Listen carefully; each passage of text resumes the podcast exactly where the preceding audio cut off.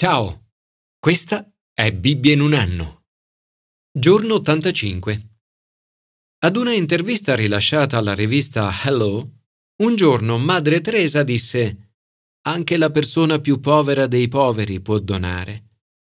L'altro giorno un mendicante molto povero è venuto da me e mi ha detto Tutti ti danno qualcosa e anche io voglio darti qualcosa. Venti paesà che sono circa due pence. Tra me e me ho pensato, che cosa devo fare? Se li prendo non avrà niente da mangiare, ma se non li prendo lo deluderò. Così ho accettato. Ed era così felice perché aveva donato qualcosa a Madre Teresa di Calcutta per aiutare i poveri. Donare purifica il cuore e ti aiuta ad avvicinarti a Dio. Si ottiene così tanto in cambio. La generosità non è solo un aspetto positivo del carattere che le persone hanno, è il centro della nostra fede. C.S. Lewis ha definito il cristianesimo come una via per donare. Dio ha effuso la sua generosità in Gesù e noi siamo chiamati a rispondere nei confronti degli altri con fede e generosità. Ciascuno dei brani di oggi parla di benedizioni e maledizioni la chiave per la pienezza della benedizione è la generosità. Il giusto dà in dono. Commento ai sapienziali. Essere generosi sempre. Nella vita ci sono persone abituate a donare e altre a prendere.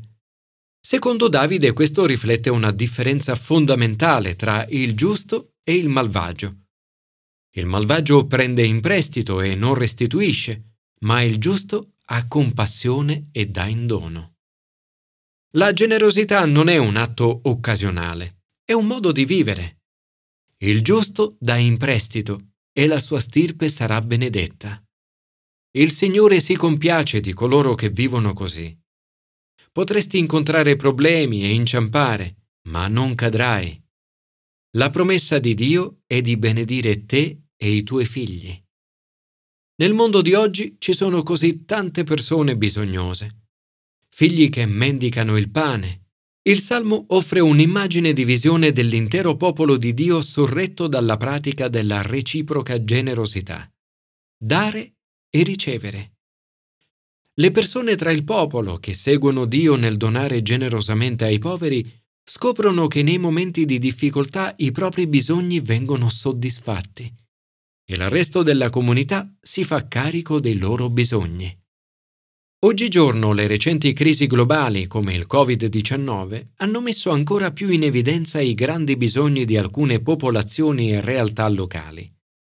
La volontà di Dio è che il suo popolo si aiuti e si sostenga a vicenda e dia in dono. Per questo non dovremmo perdere nessuna occasione per donare generosamente e sperimentare la pienezza della benedizione di Dio. Signore, grazie per le promesse emozionanti che hai fatto alle persone che donano con generosità. Aiutaci a non sentirci mai soddisfatti di quanto abbiamo donato finora e a cercare di diventare ancora più generosi. Commento al Nuovo Testamento. Essere generosi con tutti. Gesù trascorre la notte pregando Dio. Nello scegliere i suoi discepoli riceve ispirazione.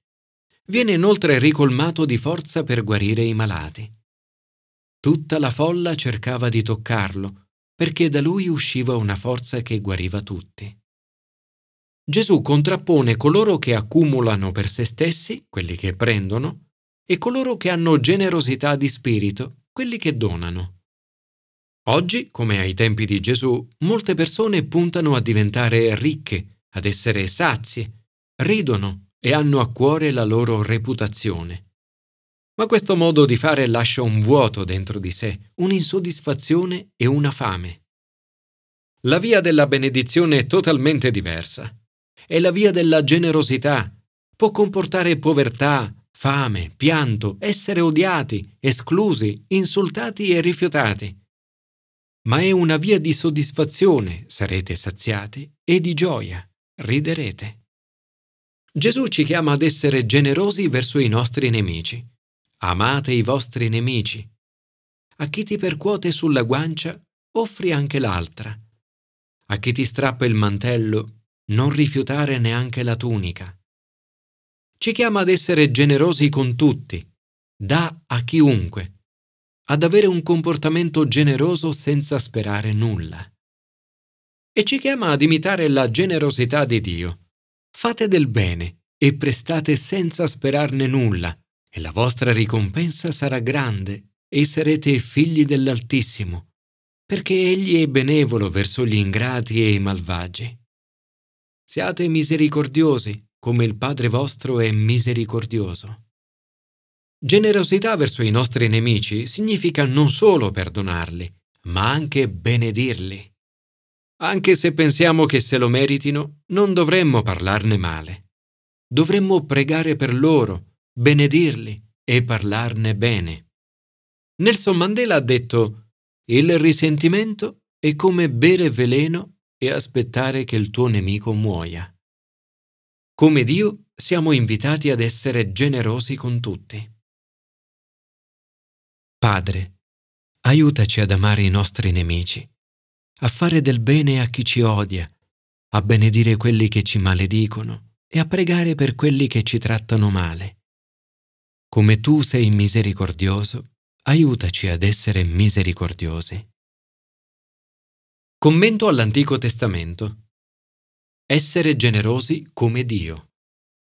Anche in questo brano ritroviamo il tema delle benedizioni e delle maledizioni e il contrasto tra il prendere e il dare. Vediamo la continua generosità di Dio verso il suo popolo. La loro vita non è facile. Attraversano il deserto, la valle le steppe. Un'immagine questa delle prove della vita zone secche, momenti di depressione, di apparente infruttuosità. Ma Dio dona l'acqua. Gesù dice, chi berrà dell'acqua che io gli darò non avrà più sete in eterno.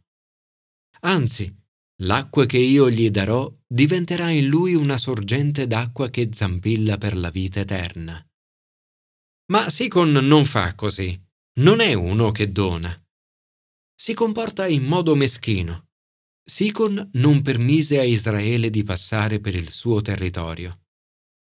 Anche Balaam è uno che prende. Cerca il compenso per l'oracolo. Nel Nuovo Testamento è condannato perché gli piacevano ingiusti guadagni. L'errore di Balaam è di essere stato sedotto dal guadagno. Gli stessi israeliti parlano contro Dio e contro Mosè. Nonostante ciò che Dio aveva fatto per loro, si sentono insoddisfatti e si ribellano. Dio vede la loro ribellione e agisce mandando serpenti su di loro. Il suo piano però rimane, redimere e benedire il suo popolo, ripristinando il suo rapporto con lui. Gli israeliti si pentono e confessano il loro peccato. Il Signore dice allora a Mosè, fatti un serpente, e mettilo sopra un'asta. Chiunque sarà stato morso e lo guarderà, resterà in vita. Mosè allora crea un serpente di bronzo e lo mette sopra un'asta. Quando un serpente aveva morso qualcuno, se questi guardava il serpente di bronzo, restava in vita. Riferendosi a questo episodio nel deserto, Gesù dice, come Mosè innalzò il serpente nel deserto, così bisogna che sia innalzato il figlio dell'uomo, perché chiunque crede in lui abbia la vita eterna. Gesù si riferisce ovviamente alla sua morte in croce.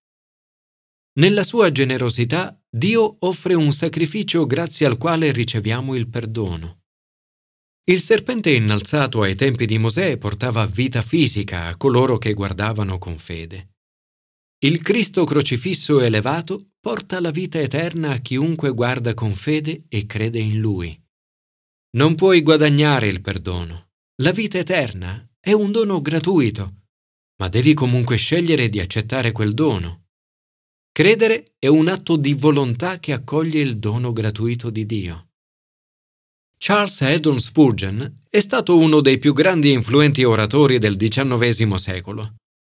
La sua conversione avvenne da adolescente nell'ascoltare un discorso in cui l'oratore disse Guarda Gesù Cristo guarda, guarda, guarda. Non hai altro da fare che guardare e vivere. Ripensando a quel giorno, Spurgeon disse, come quando il serpente di bronzo fu innalzato, la gente guardò soltanto e fu guarita, così è stato per me. Quando ho sentito quella parola, guarda, ho pensato che parola affascinante. E così ho iniziato a guardare. In quell'istante avrei potuto alzarmi e cantare con tutti i presenti il sangue prezioso di Cristo e la fede semplice che guarda solo a Lui. La generosità di Dio è questa. La nostra chiamata ad essere generosi deriva dalla generosità di Dio nei nostri confronti. L'Apostolo Paolo dice Grazie a Dio per questo suo dono ineffabile. Grazie Signore per la tua generosità nei miei confronti, nell'offrirmi una via per ritornare a te. Aiutami a guardare a te ogni giorno per ricevere perdono. Aiutami a bere in profondità la tua acqua di vita che mi sostiene. Grazie, Signore, per questo tuo dono ineffabile.